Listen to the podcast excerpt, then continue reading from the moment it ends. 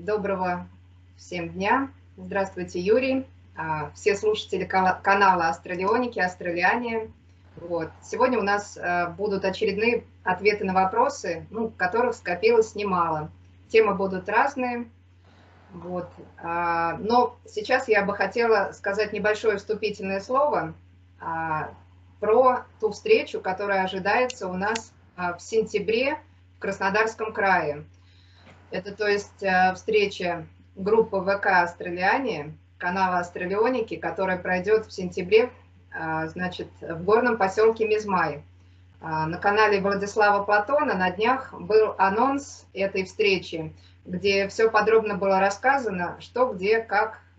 Также под видео будут необходимые ссылки о мероприятии.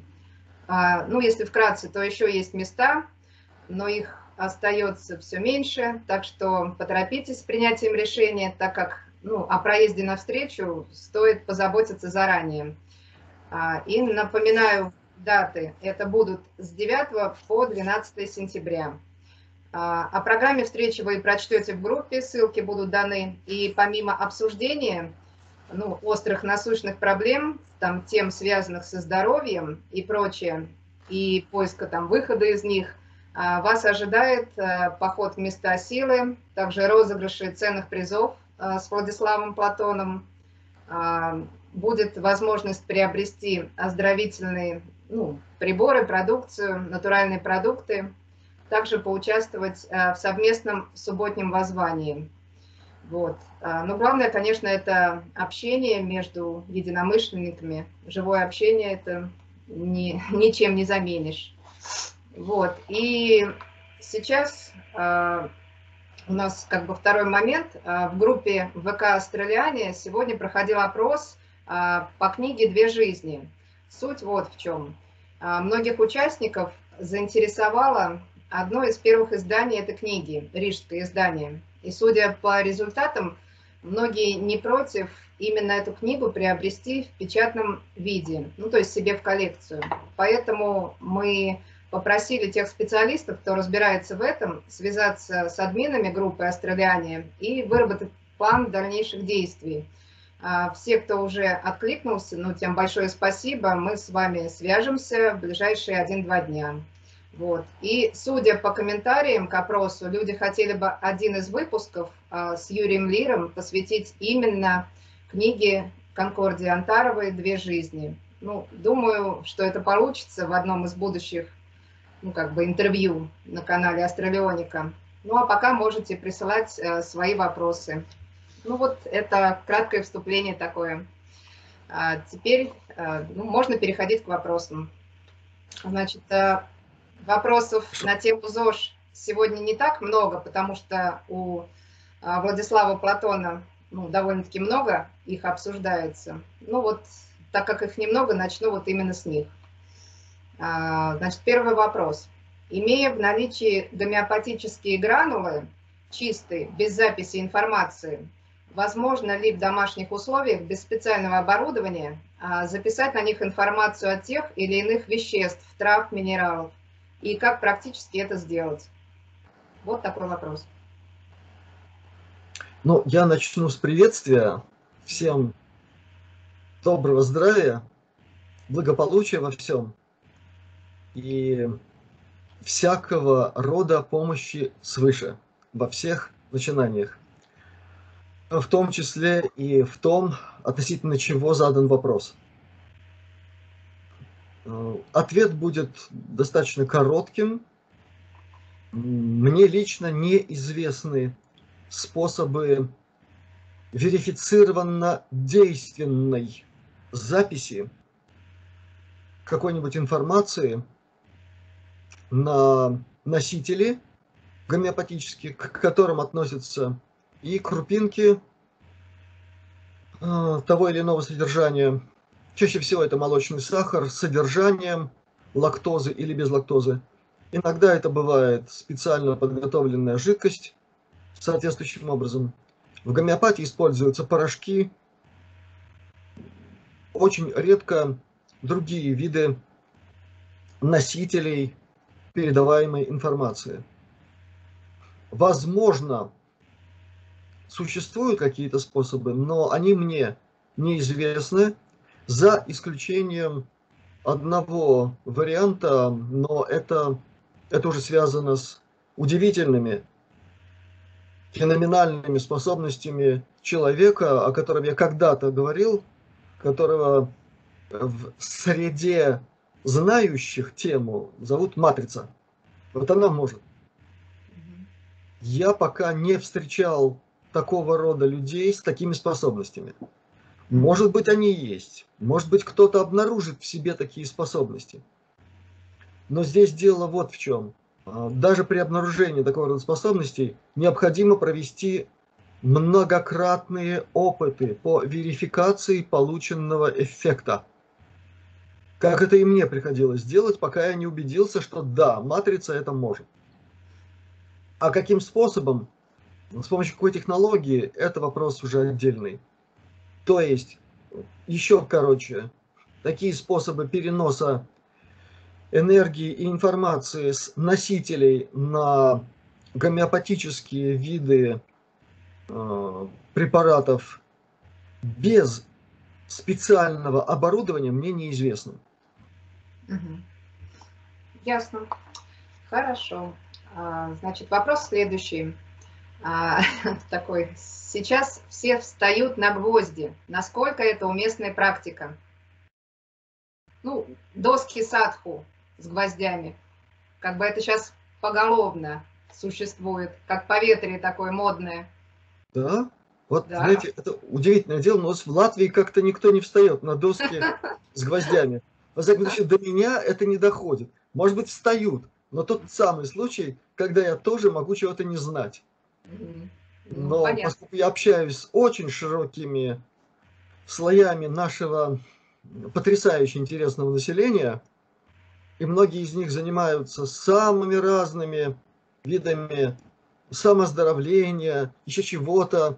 Даже за некоторыми я знаю грешок такого рода испытаний на уровне уже самоистязания, но вот что-то такое с гвоздями пока до меня не доходило. Импликатор Кузнецова, да, это применяется у нас. Некоторые сами его сделали когда-то, когда невозможно было купить какого-то такого фабричного производства. И я знаю, что некоторые для этого использовали маленькие гвоздики. Это да, но вот чтобы так вот прям на гвозди, это что-то, наверное, уже, наверное, в сторону йоги какой-нибудь экстремальный, которую я лично не приветствую. Все понятно. Хорошо, следующий вопрос. Для чего нужно зевание не только у людей, но и у животных? Вопрос очень интересный, и он затрагивает самые разные сферы бытия живых существ. У человека это одно, у животных масса разных вариантов, начиная от примитивно обычных каких-то принципов ауторелаксации на автомате до каких-то форм выказывания своей позиции по отношению к кому-нибудь. Есть такие случаи, где, между прочим, зевок, направленный в сторону вожака какой-нибудь стаи обезьян, может означать просто вызов, за которым последствует соответствующее действие. Если мы говорим о людях, зачем это нужно, тоже есть самые разные варианты. Между прочим, есть психопрактики, пришедшие из некоторых школ психосоматики. Я знаю точно, потому что я общался с представителями такого рода школ, по крайней мере, в Западной Европе, это еще в начале, в середине 90-х.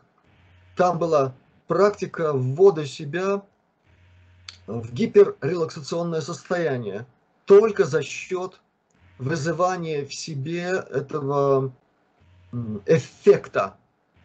Именно эффекта, подчеркиваю, который сопровождался зевком. Я не буду углубляться тут в подробности, это в данном случае не нужно. Но кое-какие результаты были. я сталкивался с позитивными последствиями такого рода психосоматических практик. Есть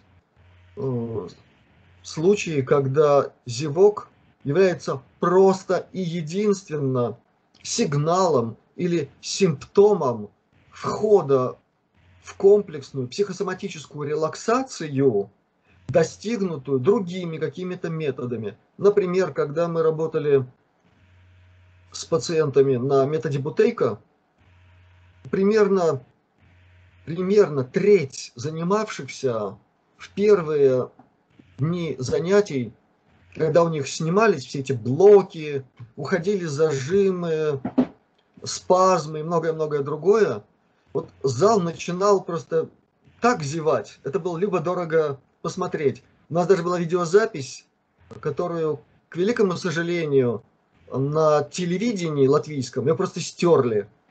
Там очень много ценного материала было. Ну вот для нас это, кстати, был такой очень важный урок. Больше мы ничего им не давали. Ну, они обиделись потом и перестали нас приглашать. Ну ничего, тем не менее, результат был. Так вот, на наших занятиях это было одним из элементов в системе симптомов, показывавших правильное вхождение в релаксацию, комплексное расслабление и уже готовность организма к началу серьезной углубленной работы по управлению дыханием. Так что здесь вариантов очень много, и какого-то одного огульного заявления на эту тему быть не должно. Здесь все всегда строго предметно, ситуативно и в привязке к конкретике. Понятно. Хорошо. Значит, вопрос такой, но он уже повторяется, по-моему, из передачи в передачу.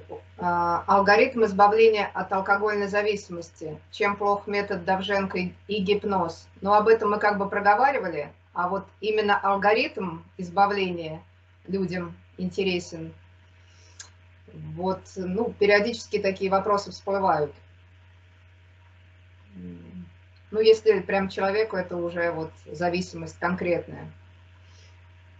Как поступательно вот. Хорошо, я скажу из своего личного опыта, опирающегося и на капитальное промысливание этой беды со всех сторон, включая пресловутую мистику, оккультное начало, метафизику и многое другое. Далее, опираясь на опыт и реальную практику коллег, с которыми я связан тесными контактами с конца 80-х, начала 90-х годов, по многим причинам, в частности, на территории Рижского психоневрологического, так сказать, нашего главного центра проходили главные занятия по методу Райнхарда Фолля. Тут хочешь не хочешь, начнешь общаться с коллегами, которые кругом тут ходят и норовят узнать, а чем ты тут занимаешься и так далее. А один из преподавателей, главный преподаватель этой темы, он сам работал в этом учреждении, и для него ежедневная практика была общение с разного рода синдромами, абстиненциями, зависимостями и так далее, и так далее, и так далее. Это было место его работы. И, конечно, он делился очень многим. Поэтому я попытаюсь очень коротко, насколько это возможно, в этой чрезвычайно обширной теме обозначить главные моменты. Первое. Необходимо провести капитальную, системную, всестороннюю экспертизу психоэнергетики человека. Потому что в случаях, ну, реально таких уже тяжелых форм алкогольной зависимости, то есть это уже и запои, и длительные, и многое другое, с признаками изменения личности во время этих состояний. Ну, почти всегда, еще раз повторю, с точки зрения клинической медицины и психиатрии, и многого другого, что использовалось в в тех учреждениях, в том числе человеком, который нам преподавал метод Райнхарда Фолля и был профессиональным медиком в этой области. Значит, почти всегда это одержание. И это означает совершенно другой подход к проблеме по сравнению с тем, что предлагается сплошь и рядом и повсеместно, включая и метод Довженко, и гипнотерапию, и торпеды, и все, и так далее, и так далее. Неучтение этого фактора делает ситуацию обреченной на провал больше, чем в 90% случаев. А учтение этого фактора требует соответствующих мероприятий, совсем нелегких. Опять-таки, как показывает практика и моего коллеги, о котором я сказал, и практика моя, с которой мне приходилось иметь дело в своей работе на протяжении, с 91-го года. Каждый случай уникален. Каждый случай – это особая ситуация с необходимостью добраться до сердцевины человеческого существа. То, что в гомеопатии называется конституциональный тип, и прорваться к нему через конституциональные портреты. А их бывает много. Это целый сон масок, который человек на себе носил по тем или иным причинам. И за каждой из этих масок своя вариация проявления того чуждого духа, который владеет психоэнергетикой человека. Это сложнейшая работа, в которой чрезвычайно редки случаи быстрого решения проблемы путем назначения какого-нибудь гомеопатического средства, учитывающего в себе все проявления конкретного портрета гомеопатического препарата, который назначается в некоторых случаях. Когда, повторяю, меняется личность. Есть такие препараты, они реально способны очень сильно помочь в удалении этого одержателя из психофизики человека. Но, как сказано в одной притче новозаветной, притче, которая в Новом Завете приписывается Иисусу Христу, что из одного человека был изгнан злой дух, и потом он там где-то скитался в потемках, в астральных. А потом решил посмотреть, а что же с этим человеком-то, из которого его изгнали. А он вел такую же жизнь, которую вел до того, как этот дух им овладел. И в результате он пришел и, как там написано, увидел горницу неприбранной. То есть человек не позаботился о том, чтобы стать более возвышенным, более чистым, уйти в другие вибрации, на другие частоты, устремиться к свету, к чему-то высокому. Этот дух пришел сам и привел с собой еще 7 худших, чем он. Это суровое предупреждение всем, кто считает, что тут с лихого кавалерийского наскока что-то можно там такое быстро решить и так далее. Плохо случается иногда и с теми, кто участвует в этом процессе. Это тоже говорю из практики, я видел, как это бывает с другими. И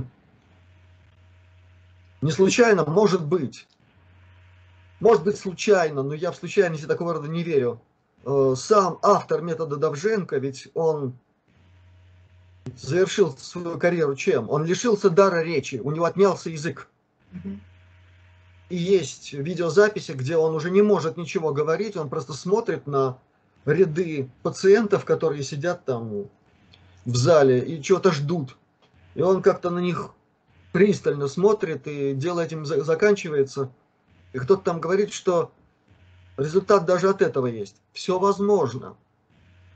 Но вот такого рода явления, они говорят о том, что люди занимаются тем, что предосудимо. Если ты не обладаешь специально подготовленным, научно обоснованным, скажем, организованным особой школой, ясновидением, то ты не ведаешь и не видишь, что ты творишь с душами, тех, кто к тебе обращается. А если ты не видишь, то ты не можешь предсказывать никаких последствий. Ты можешь исходить только из какой-то мешанины представлений о том, что ты на самом деле делаешь. Это не значит, что невозможно добиться чего-то в области гипнологии, гипнотерапии и многих других вариантов воздействия непонятно на что с точки зрения физики процессов, с точки зрения современной классической академической нобелевской науки души не существует. Точка. И в этом смысле тут еще придется очень много о чем поразмыслить и каким общим знаменателем прийти. Поэтому необходимо учитывать огромное количество приходящих моментов, и никогда невозможно при всем при этом рассчитывать на мгновенный позитивный результат сходу и надолго. Это всегда сложная ситуация и во многом зависит от личности несчастного человека, у которого такая проблема. Пока это все, что могу сказать. Спасибо. Значит, хорошо, вопрос следующий. Метод Людмилы Григорьевны Пучко «Многомерная медицина». Насколько действенна данная методика? Это один из методов, который хорошо себя показал в практике конкретного человека. Но я знаю массу случаев, когда люди начинали использовать эту методику, и у них ничего не получалось, или получалось что-то такое невразумительное, что это никак невозможно было назвать позитивным опытом. Метод основан фактически на специфическом взаимодействии с тонкими планами, если называть вещи своими именами. Так вот, здесь столько разных обстоятельств, чрезвычайно важных, включая, между прочим, кармические, готовность человека к такого рода деятельности, настроенность его вибрационной композиции на такой диапазон частот, который при его использовании гарантирует отсутствие влияния на него со стороны, например, темного астрала и так далее. Это уже более системные ситуации, связанные с ТКП и так далее, и так далее. Если кто-то думает, что это не работает, еще как. Огромное количество увлекающихся такого рода деятельностью, они сами не знают, кто там за ниточки дергают. А если бы узнали, посидели бы от страха. Между прочим, у всего этого еще и наименование есть. Я его сейчас оглашать не буду, оно есть. И к нему, к этому наименованию, восходит еще много-много-много чего из этой области. Сейчас мы говорим о методе Пучко, в многочисленных книгах, они у меня тоже были. Все просмотрел, все окей. Все, что касается медицины, там очень здорово. Все, что касается вот этого способа определения, чего там то или не то, вот это и есть то, о чем я сказал в самом начале. Но эта сфера деятельности людей находится точно под таким же неусыпным надзором некой нечеловеческой в своей мощно-ментальной силе структурности, которая и есть, в общем-то, одно из проявлений того, что мы называем искусственный интеллект. И эта штуковина, она пасет неисчислимые стада на земле. Тех же самых крайоновцев. Это тоже паства той же структуры.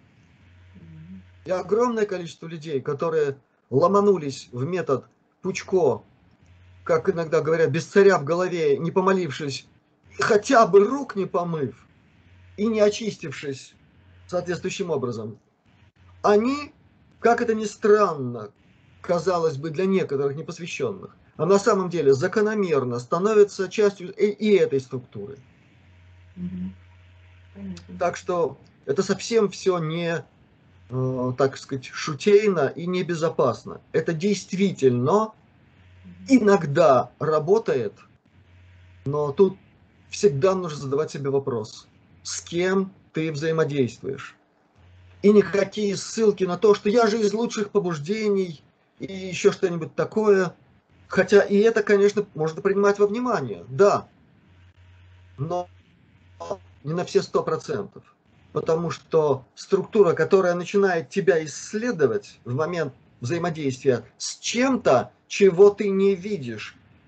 Ведь 99% людей, которые с этим взаимодействуют, они не видят, с чем они взаимодействуют, с кем они взаимодействуют.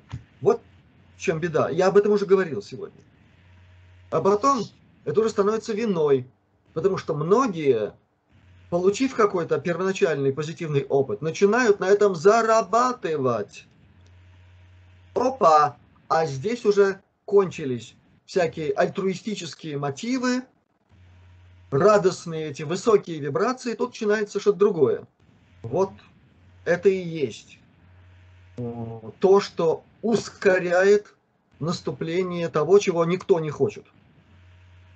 Поэтому, наверное, я пока этим и ограничусь. Хорошо, спасибо.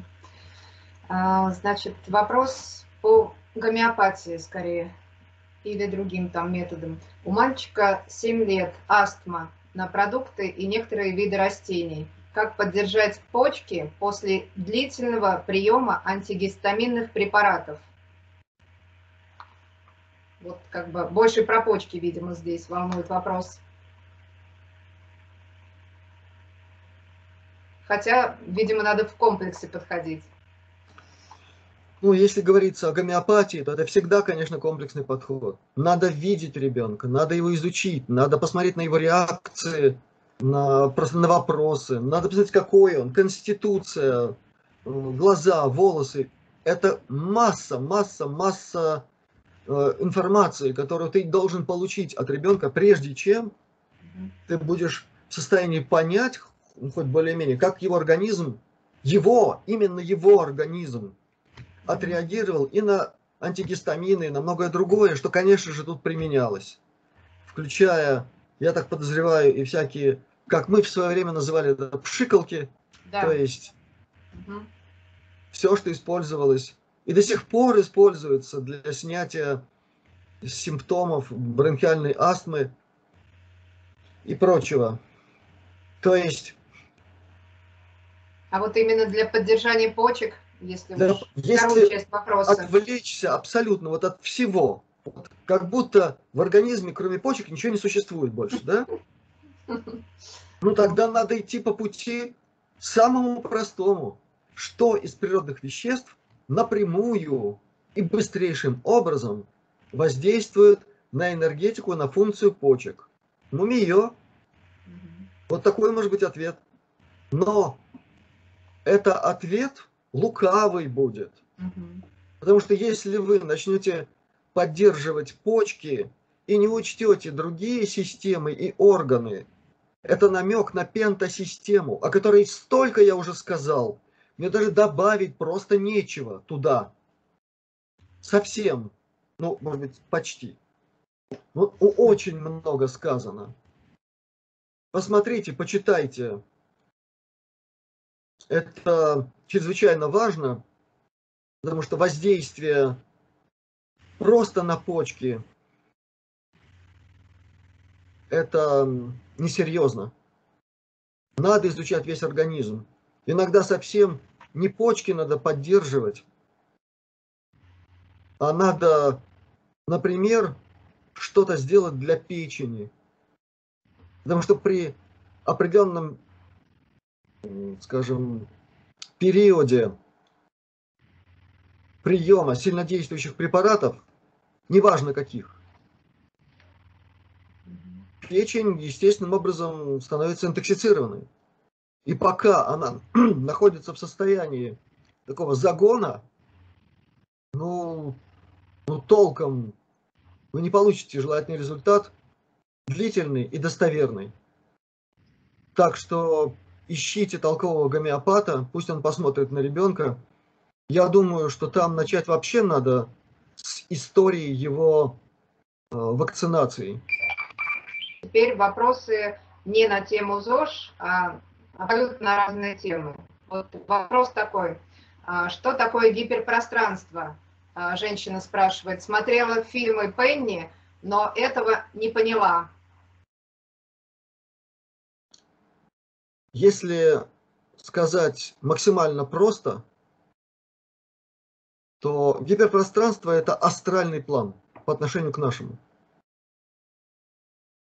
У гиперпространства есть такое же количество подуровней, как и у нашего физического мира.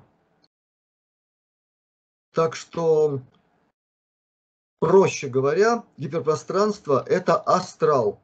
И Пенни несколько раз приводила примеры, которые недвусмысленно намекают на то, что это именно так, и что это связано с многими психофизическими эффектами, которые происходят с человеком во время пребывания в астральном мире. Так что, если коротко, это именно так. Итак, значит, я коротко могу сказать, что, подытожив, что гиперпространство – это астрал. А уж дальше, если говорить о физике такого рода явлений, ну, это нужна особая терминология, которая применяется именно в ТКП. И, насколько я знаю, в этой терминологии очень интересные там комбинации из каких-то физических понятий, и метафизических, применяются даже какие-то термины из оккультных практик, еще из чего-то. Вот такова суть ТКП, между прочим. И она в этом смысле является вполне понятным продолжением работ все той же Аненербе нацистской, которая занималась своими делами очень профессионально и на основе находок, открытий которой были построены и технологии, и часть этих технологий является вход в гиперпространство для преодоления огромных расстояний за чрезвычайно короткое время. Так можно сказать. Хорошо, понятно. Значит, вопрос следующий от участника, двойной вопрос. Как Юрий Рубинович относится к науке Сюцай и что она несет, свет или иное? А также огненный цигун, к свету или к тьме? Сюцай и огненный цигун. Это очень диспутабельные темы. И разговор для чрезвычайно узкого круга людей, интересующихся такого рода практиками. Все, что я могу сказать коротко и без риска ухода в эту тему, а тогда нужно и подоплеку, и фундамент рассказывать, и многие нюансы и так далее, я могу сказать следующее. В этих практиках точно так же, как во многих других, связанных с теми или иными видами взаимодействия со своим внутренним миром, с энергетикой, энергоинформационными процессами, важен мотив, то есть что ставится как идеальная цель, ради которой все это делается. Это чрезвычайно важно. Без осознания этого фактора можно заниматься и другими практиками, гораздо более известными, и уйти совсем не туда, куда нужно. И те, кто серьезно и глубоко изучал, например, историю буддизма, они знают, что там есть столько всяких интересных соблазнительных штучек, что голова кругом идет. И понятие о достижении нирваны с точки зрения истинного смысла эволюции духа человека, оно такое очень некрасивое получается. Так и здесь. Кроме этого, чрезвычайно важна личность преподавателя и ученика. И последнее, что я могу сказать на эту тему, без риска, еще раз повторю, углубление в какие-то тонкости, нюансы и все остальное, это чрезвычайно важная составляющая этих практик. В общем, так же, как, наверное, для настоящих всех йогических практик и практик, связанных с взаимодействием со своим энергетическим, энергоинформационным миром. Это надо делать как можно дальше от урбанизированной среды. Как можно дальше. Минимум 100 километров от какого-нибудь города. А город сегодня это сплошное просто такое месиво из жестких электромагнитных полей, с разной степенью модуляции, перемодуляции, взаимной модуляции там, и так далее, и так далее, и так далее. Это просто каша какая-то темная. Это одно из обязательных условий. Если оно не соблюдается, ну, я видел самые, позволь сказать, странные результаты такого рода занятий. Причем, когда на первом этапе какая-то эйфория, какое-то ощущение невероятного взлета, а потом, во что только эти люди не срывались. И это не значит, что все эти методики черные или белые, или еще какие-нибудь. Сейчас я отвечаю на вопрос именно по отношению к этим практикам.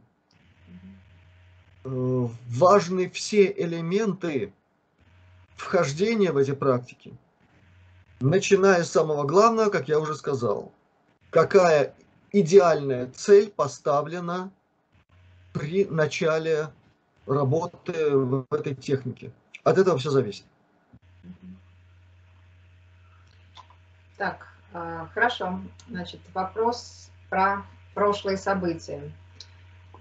Истинные причины трагедии в городе Крымск в 2012 году, когда внезапно поднявшаяся волна смыла полгорода. В средствах массовой информации все быстро замяли, сославшись на дожди. Замешано ли здесь ТКП? Здесь замешаны не те структуры, которые мы называем ТКП, но без влияния инопланетных структур, так аккуратно это дело назову, тут не обошлось. И это пока все, чем я могу ограничиться, потому что эта тема очень больная, и она связана с целым рядом других тем, которые до сих пор себя проявляют и в Крыму, и в Причерноморье, и в других местах. Это сплошная зона иногда совсем не мирных видов взаимодействий представителей земных структур с неземными. Вот аккуратно все, что пока могу сказать. Но да, здесь без инопланетного фактора не обошлось, к сожалению. Хорошо. Значит, вопрос о нумерологии. Сейчас мы живем в календарной матрице Григорианского календаря. Дата рождения – это наш числовой вход в матрицу. Можно ли сейчас использовать дату от сотворения мира, дабы уйти от влияния католической цифровой системы? И, как известно, еще во время Пифагора также было другое время счисления, и влияние цифр было иным. Ну вот что можно сказать вот по этому поводу, в общем? Окей, начну с Пифагора. Влияние чисел и цифр разное, потому что, по сути, это разные явления в мире знаков, символов и всего, что за этим стоит. Начну с этого. То есть в этом смысле влияние такое же. Что касается численного отображения хронометража. Это вопрос действительно сложный, диспутабельный. И тут столько копий сломано, что просто уже можно открывать лесопилку. Все, что я могу сказать на эту тему. Если человека интересует проникновение в суть событий с нумерологической точки зрения и нумерологическое отображение в каких-то других, связанных с нумерологией, знаках и символах, а это очень важно, потому что голая нумерология очень часто несостоятельная. Если все это связано с событиями в этой жизни, конкретной, в которой человек родился, себя проявляет и вопрошает о чем-то, то первое, что он должен признать, что он живет в этой матрице, в этом воплощении. И вести себя в этом смысле понимающим образом. Не делать вид, что этого не существует. Если речь идет о гораздо более тонких материях, о техниках, связанных с гораздо более масштабными явлениями, включая инкарнационные ситуации, многое-многое другое, то тут нужна такая нумерология, о которой абсолютное большинство людей не имеет ни малейшего представления. Пифагор имел. Более того, он это представление и принес. Но то, во что оно выродилось сегодня, это, конечно, смех сквозь слезы. Недаром то, что известно от Ямблиха, фактически его жизнеописателя. Пифагор обладал многими дарами, которые он принес, конечно же, и из прошлых своих воплощений, а до этого из прошлых жизней в других звездных системах, на других уровнях бытия. Так он мгновенно проникал в суть человека и видел, можно ему доверить какое-то знание или нельзя. Но это не означало, что такой человек сразу становился тем, кого называли математики. То есть самый ближний круг учеников. Этот соискатель должен был определенное время провести в кругу арифметиков, как их называли. То есть непосвященных, которые могли слушать какие-то лекции, находясь на определенном расстоянии от лектора, да еще и который помещение для них было скрыто занавесем. То есть двойной такой был режим сохранения информации. И только после того, как человек доказывал, что он достоин в главных смыслах, он допускался в близкий круг. Сегодня это кажется чем-то таким дремучим, невежественным, еще чем-то таким, ну, ненужным. Опыт показывает, что как раз это и нужно. Потому что огромное количество авторитетов, с позволения сказать, в нашем мире, они показывают очень часто владение низшим, примитивным уровнем той самой нумерологии, о которой идет речь. Если же, вернусь к мысли, которую я начал, мы говорим о нумерологии, учитывающей предыдущие воплощения, их цепочки, не цепочку, а цепочки, не буду расшифровывать, то тогда здесь нужно нечто другое, другой уровень посвящения, и вот тогда может иметь определенное влияние смена вот этих режимов хронологизации. Юлианский, Григорианский, там еще какие-то другие были варианты. Потом были пропавшие вообще столетия. Толком никто не может сказать, а куда же они пропали-то? Ну, не в тартары же провалились. Много что тогда приходится учитывать, Но, повторюсь, это другая нумерология. Вот она та самая настоящая, о которой есть намеки в очень важных книгах, которые всем необходимо читать. Я не буду повторять, я много раз их называл. Так что те, кто встали на этот путь, они должны на нем не стоять, а идти. Дорогу осилит идущий. Идти желательно в верном направлении, а направление наиболее верно указывает сердце. Так что ориентируйтесь вот таким образом. Понятно. Хорошо. Значит, вопрос следующий. Появилось огромное количество проводников в родовые эгрегоры, чистка рода, подобные обряды. Ваше мнение какое, Юрий? Ложится ли ответственность на этих людей за каждого, кого они посвятили? Именно тема рода.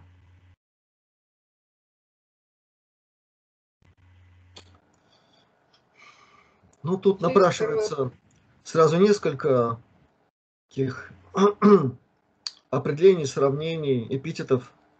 Среди слепых и одноглазый король.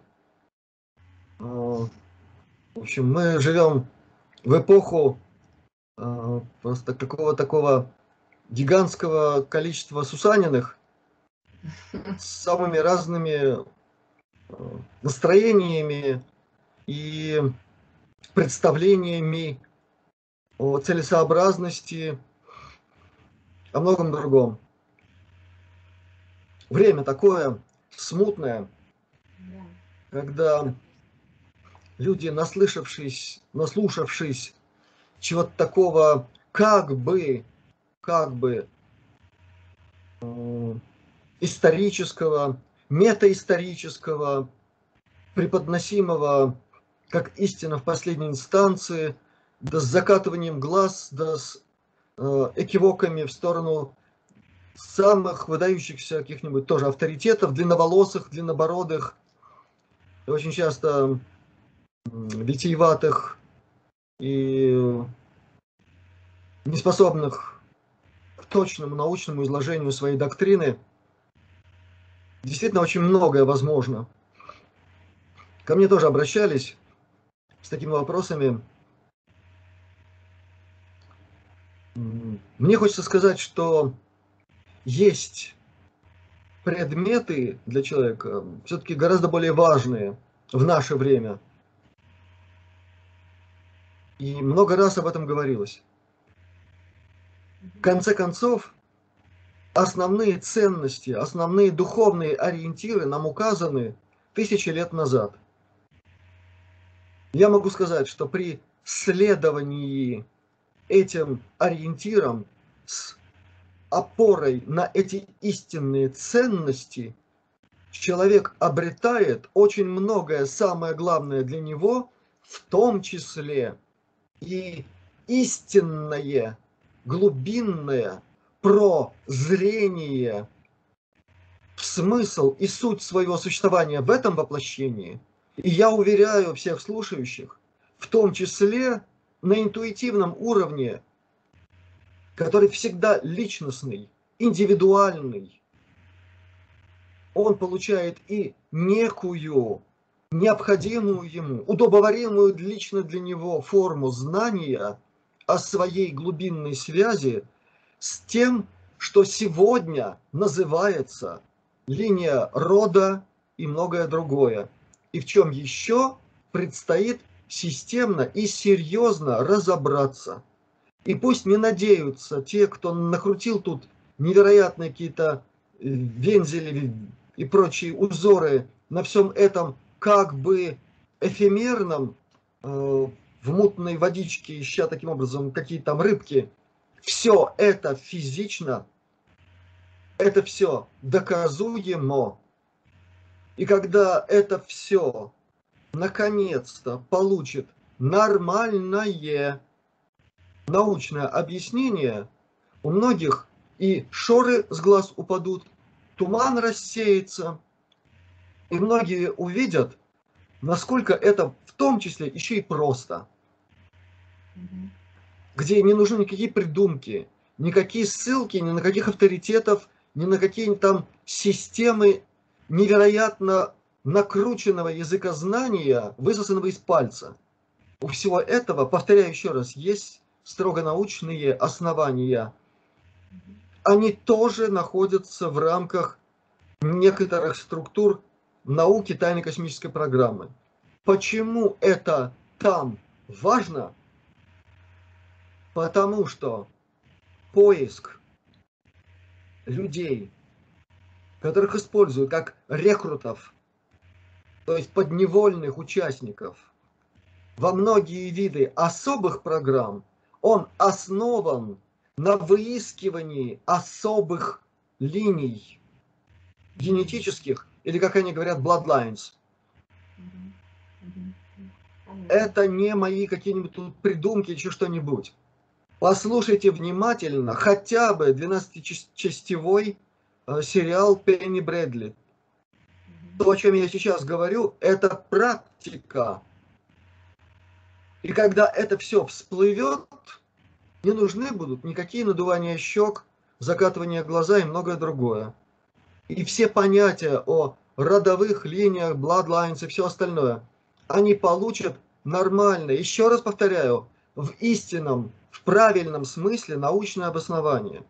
И все будет ясно, потому что это еще и связано с определенными технологиями, которые позволяют читать эти временные линии. Я же говорю о временных линиях, вот в чем дело. Потому что bloodlines, потому что, ну, бог с ним, пусть родовые линии, это еще и связь с временными линиями. Это строгая физика. И это все имеется даже в виде технологий, способных отображать в визуальном плане все, о чем я говорю. И тогда никаких домыслов, никаких входов в какой-то там 39-й астрал или еще куда-нибудь. Четко и ясно. Хорошо. Понятно. Значит, вопрос еще такой. Занимаются ли инопланетяне, живущие среди нас, творчеством? И есть ли среди них известные личности в этом плане, которых мы принимаем за людей? К примеру, Майкл Джексон и так далее. Такой вопрос. Творческие инопланетяне. Насколько мне известно, я могу ошибаться, но я этот вопрос задавал людям, следующим в этой сфере. А такие люди есть. Более того, они пишут интересные книги. Например, «Рок и инопланетяне». Есть такая книга. Есть исследователи, связи, ну, по крайней мере, современной музыки и темы НЛО, контактов, похищений и так далее. То есть вопрос задан так серьезно, по существу. Это во-первых. И когда я интересовался относительно фактов из биографии тех или иных тогда еще живых персоналей, то получал иногда ответы, которые меня устраивали. Исходя из этого, все, что мне известно о Майкле Джексоне, это не инопланетянин, это несчастный человек, у которого был искусственно остановлен процесс его взросления, нормального человеческого возмужания и многое другое. И такова была цена той метаморфозы, которую с ним сотворили, ну, при, в общем-то, согласии и даже участии. К сожалению, это так. Что касается существа вопроса, ответ абсолютно утвердительный. Среди нас есть очень много представителей и, ну, скажем так, чисто инопланетных рас, с самыми разными способностями и способами мимикрии под человеческий облик. Некоторые из них известны миру как выдающиеся исполнители в разных жанрах. Это действительно так. И есть даже курьезные данные я не могу сейчас оглашать, с какого источника, потому что ну, это сразу тоже был бы фурор.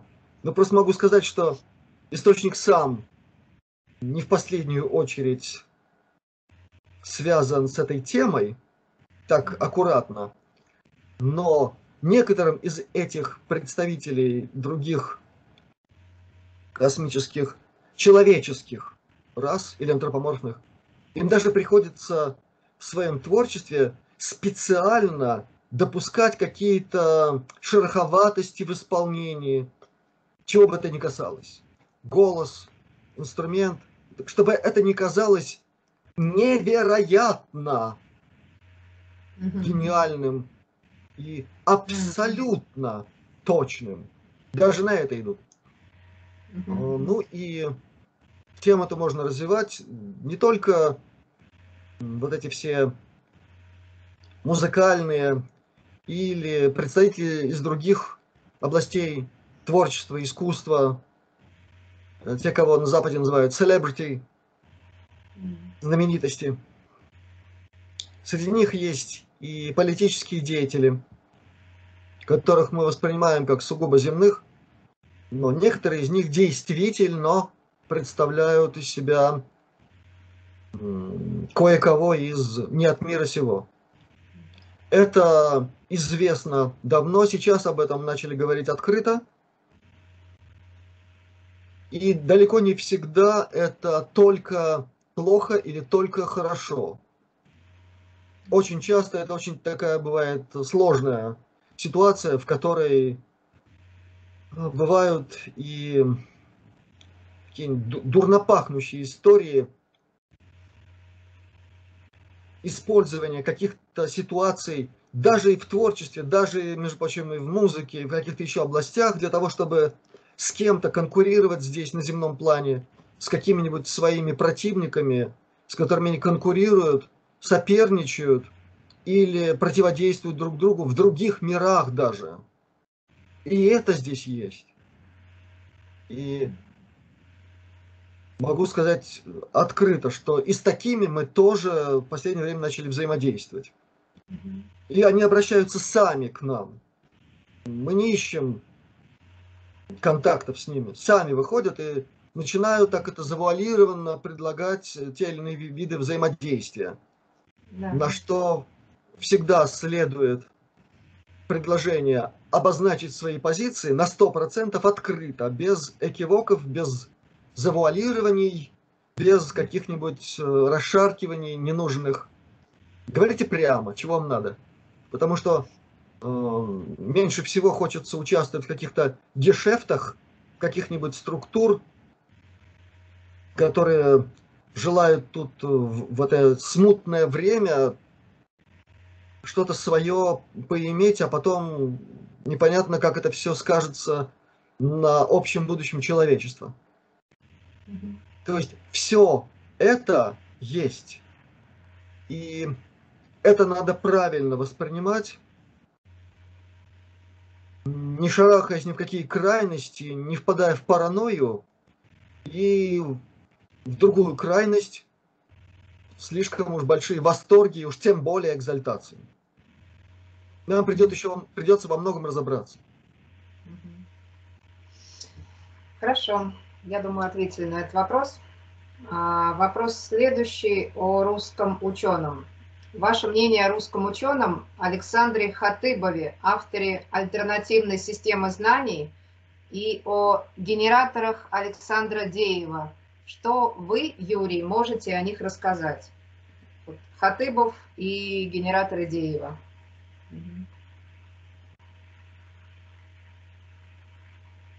Ну, о Хатыбове могу сказать, что предложенная им система мировоззренческая, она мне импонирует оригинальностью прежде всего. Я не могу сказать, что я абсолютно со всем там согласен. Но то, что мне там показалось действительно интересным, это то, как она перекликается с некоторыми положениями, усвоенной мной, ну уж как усвоил, теорией, значит, астрофизика Козырева, потому что там есть кое-что с этим связано, и с особой математикой Геннадия Александровича Сергеева, о котором я много раз говорил, который создал парадоксальную, удивительную математику, в которой применяется метод не исчезающе малого размера точки, который используется в очень многих областях современной физико-математической доктрины, на которой строится описание мироздания. А Геннадий Александрович Сергеев, наоборот, построил такую математику, которая использует понятие точки как многомерное явление, способное вместить в себя, ну, невероятные масштабы других явлений. И это была не просто математика, он на основе этой математики создал технологии живые, которые, между прочим, были способны менять плотность, или, как иногда говорят, градиент времени, временного потока, добиваясь изменения физических свойств любых материалов. Так вот, в данном случае я нахожу кое-что общее в этих вариантах описания свойств мироздания, если угодно так. Это пока все, что я могу сказать. Всех интересующихся отсылаю к автору, к его трудам. Изучайте, ищите. Особенно это интересно людям с физико-математическим образованием. Они найдут для себя там много интересного. И, может быть, много над чем стоит и поразмыслить, и подискутировать в своих кругах. Значит, что касается технологии Деева, то тоже очень хорошее рациональное начало там имеется, безусловно, но не рискуя углубляться в нюансы и в подробности, я могу сказать, что эти технологии еще требуют особой доработки, после чего их коэффициент полезного действия возрастет в десятки раз. И то, на что я намекаю, тоже касается физики времени. Вот это все, что я могу сказать. Потому что речь идет об использовании тех или иных видов проявленной энергии окружающего пространства. Вот так вот обозначить таким образом можно. И там есть над чем подумать в этой плоскости. Потому что как только вы включаете этот фактор, вы получаете ускорение процесса получения эффекта.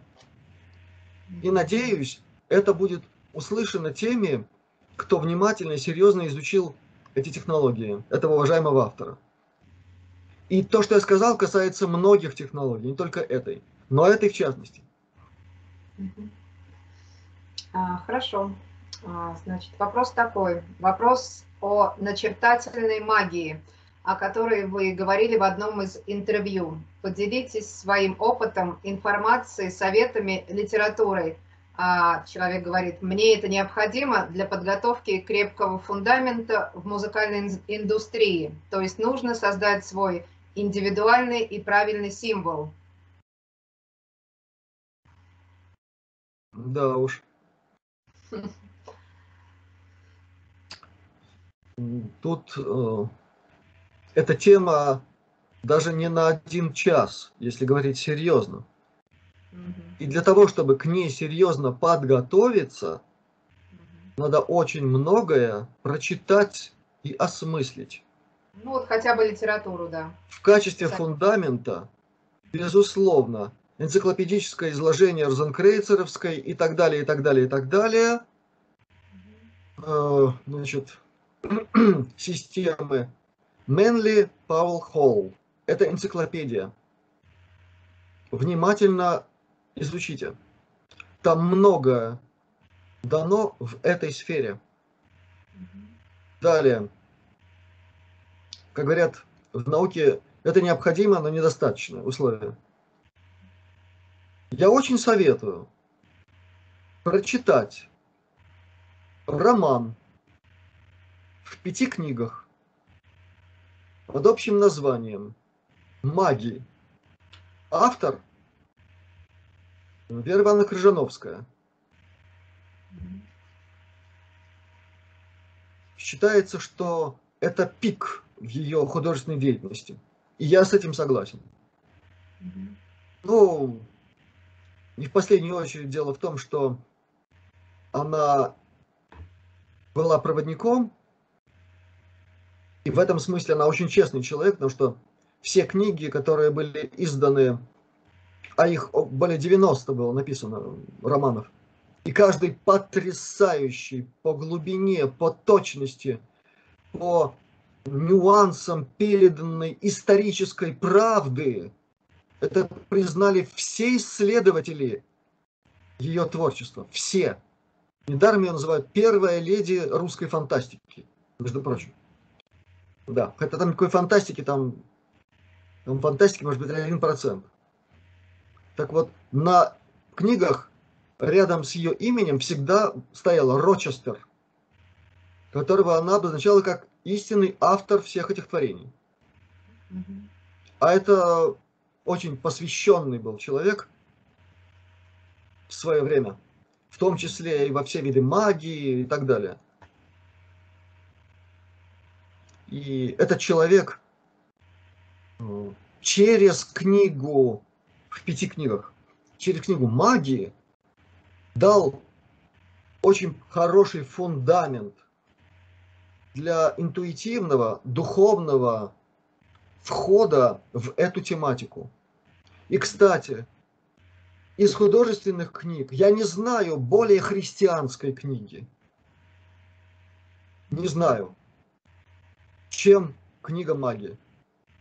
Она проникнута такой ослепительной христианской метафизикой, дух захватывает. Вот так вот. И последнее. Я, например, к своему, если угодно назвать это знаком, хотя это называется немножко по-другому, я шел 30 лет, еще 9 лет. Пока он у меня сложился, пока он всплыл у меня перед глазами во всех деталях, и каждая деталь оказалась не просто гармоничной по отношению к другим, но и оказалась 100% соответствующей нумерологическим элементам, через которые просчитывал я сам себя. Интересно. Это у всех по-разному, вот у меня это было так.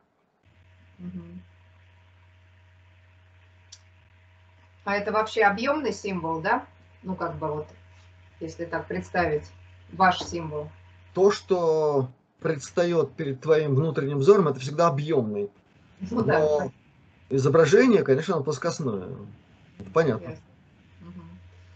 Хорошо. Просто у меня очень много знакомых, которые занимаются рунами. И русскими рунами, и там разными скандинавскими. Поэтому я вот уточняю.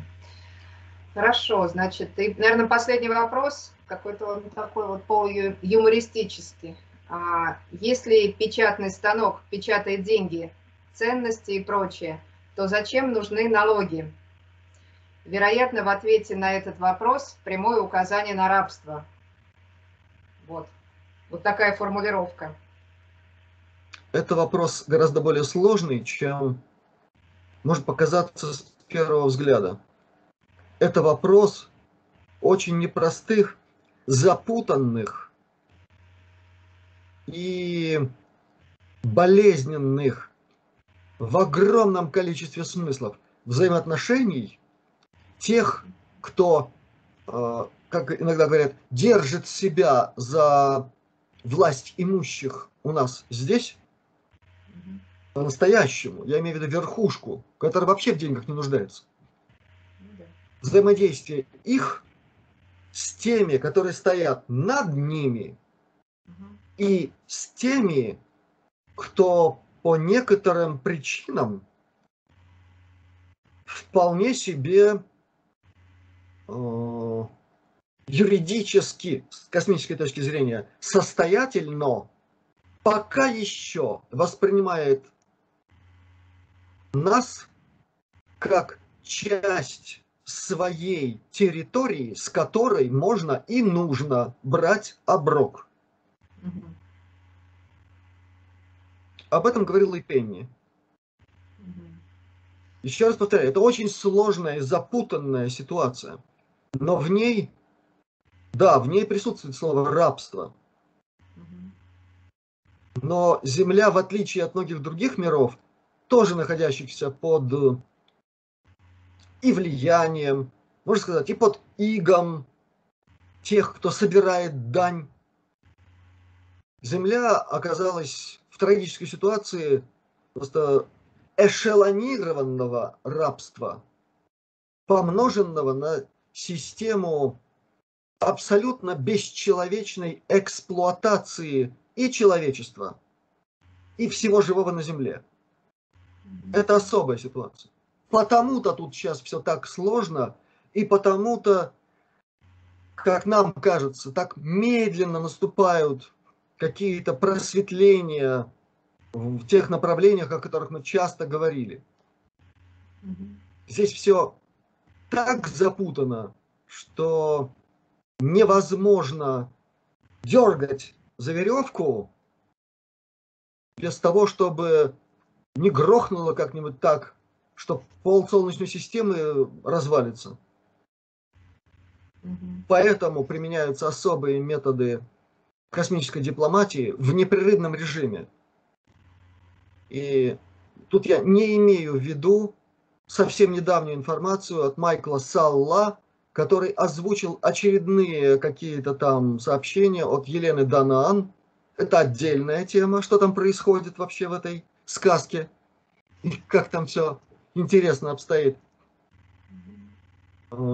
Действительно, непрерывно происходит процесс выявления всех мельчайших нюансов, которые, между прочим, умышленно скрываются, чтобы они всплыли только тогда, когда кому-то будет надо. Это все вскрывается для того, чтобы было найдено, во-первых, наиболее гармоничное и спокойное решение создавшейся ситуации. И, во-вторых, при всем при этом, максимально быстрое. И не только потому, что этого всем нам очень хочется, а потому что есть еще и чрезвычайно важные космофизические факторы, которые ждать не будут. Они востребуют свое, и надо успеть до их наступления.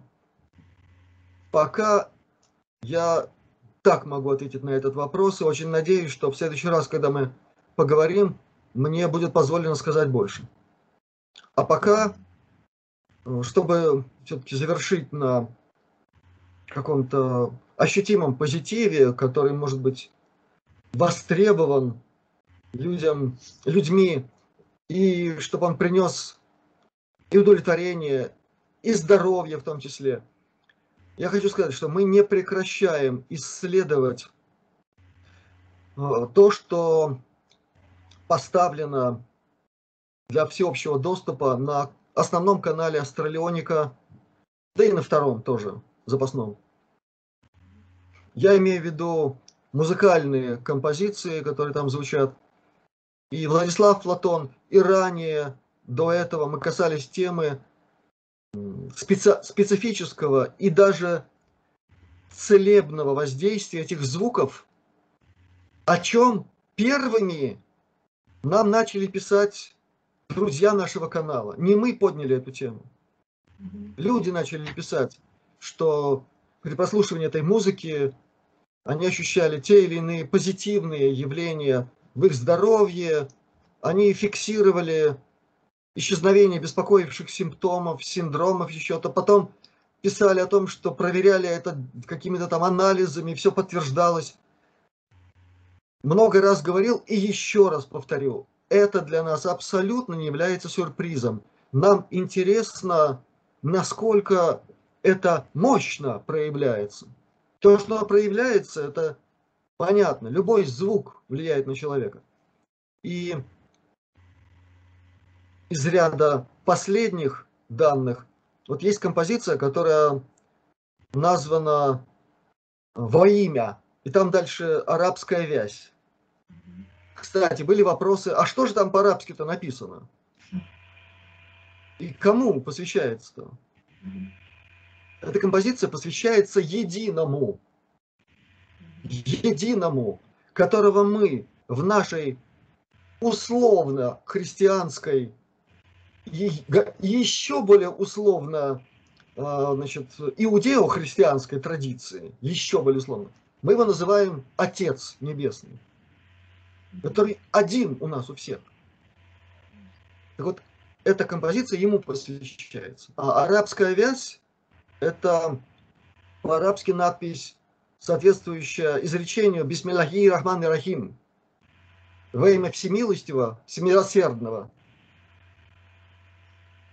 Это один из титулов того, к кому мы обращаемся. Он и всемилостивый, и долготерпивый, и любвеобильный, и всемилосердный. И это надо знать и понимать. Так вот, эта композиция, это своеобразное обращение к нему.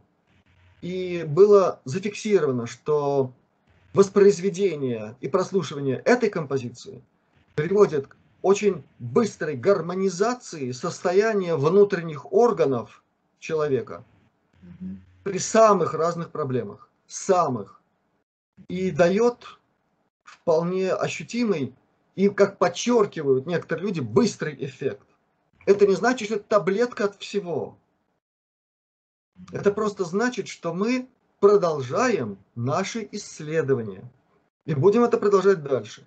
И Владислав Платон занялся очень хорошим делом. Он совершает работу по систематизации такого рода информации. Как, какие музыкальные произведения на что влияют. И вот сегодня я могу сказать, что это произведение влияет вот так. Как гармонизатор, еще раз повторяю, состояние внутренних органов человека. Где они находятся, я надеюсь, все понимаю. Так что, надеюсь, всем будет приятно и полезно. Ну, хорошо, в принципе, у меня вопросов больше нету. Программа сегодня была интересная, ответы на вопросы замечательные. Вопросы вот тоже были очень интересные. Да, ну вот пока все, наверное, на этом. Там будут под видео ссылки на мероприятие, там вопросы поступают. Вот. А так на сегодня, я думаю, все, замечательная программа. Хорошо, спасибо за взаимодействие. И всем, абсолютно всем, и друзьям нашего канала, и тем, кто друзья друзей нашего канала, всему человечеству сердечное пожелание, благополучия, здоровья, успехов во всем, полной устремленности к свету и к прекрасному будущему, которое мы формируем вместе.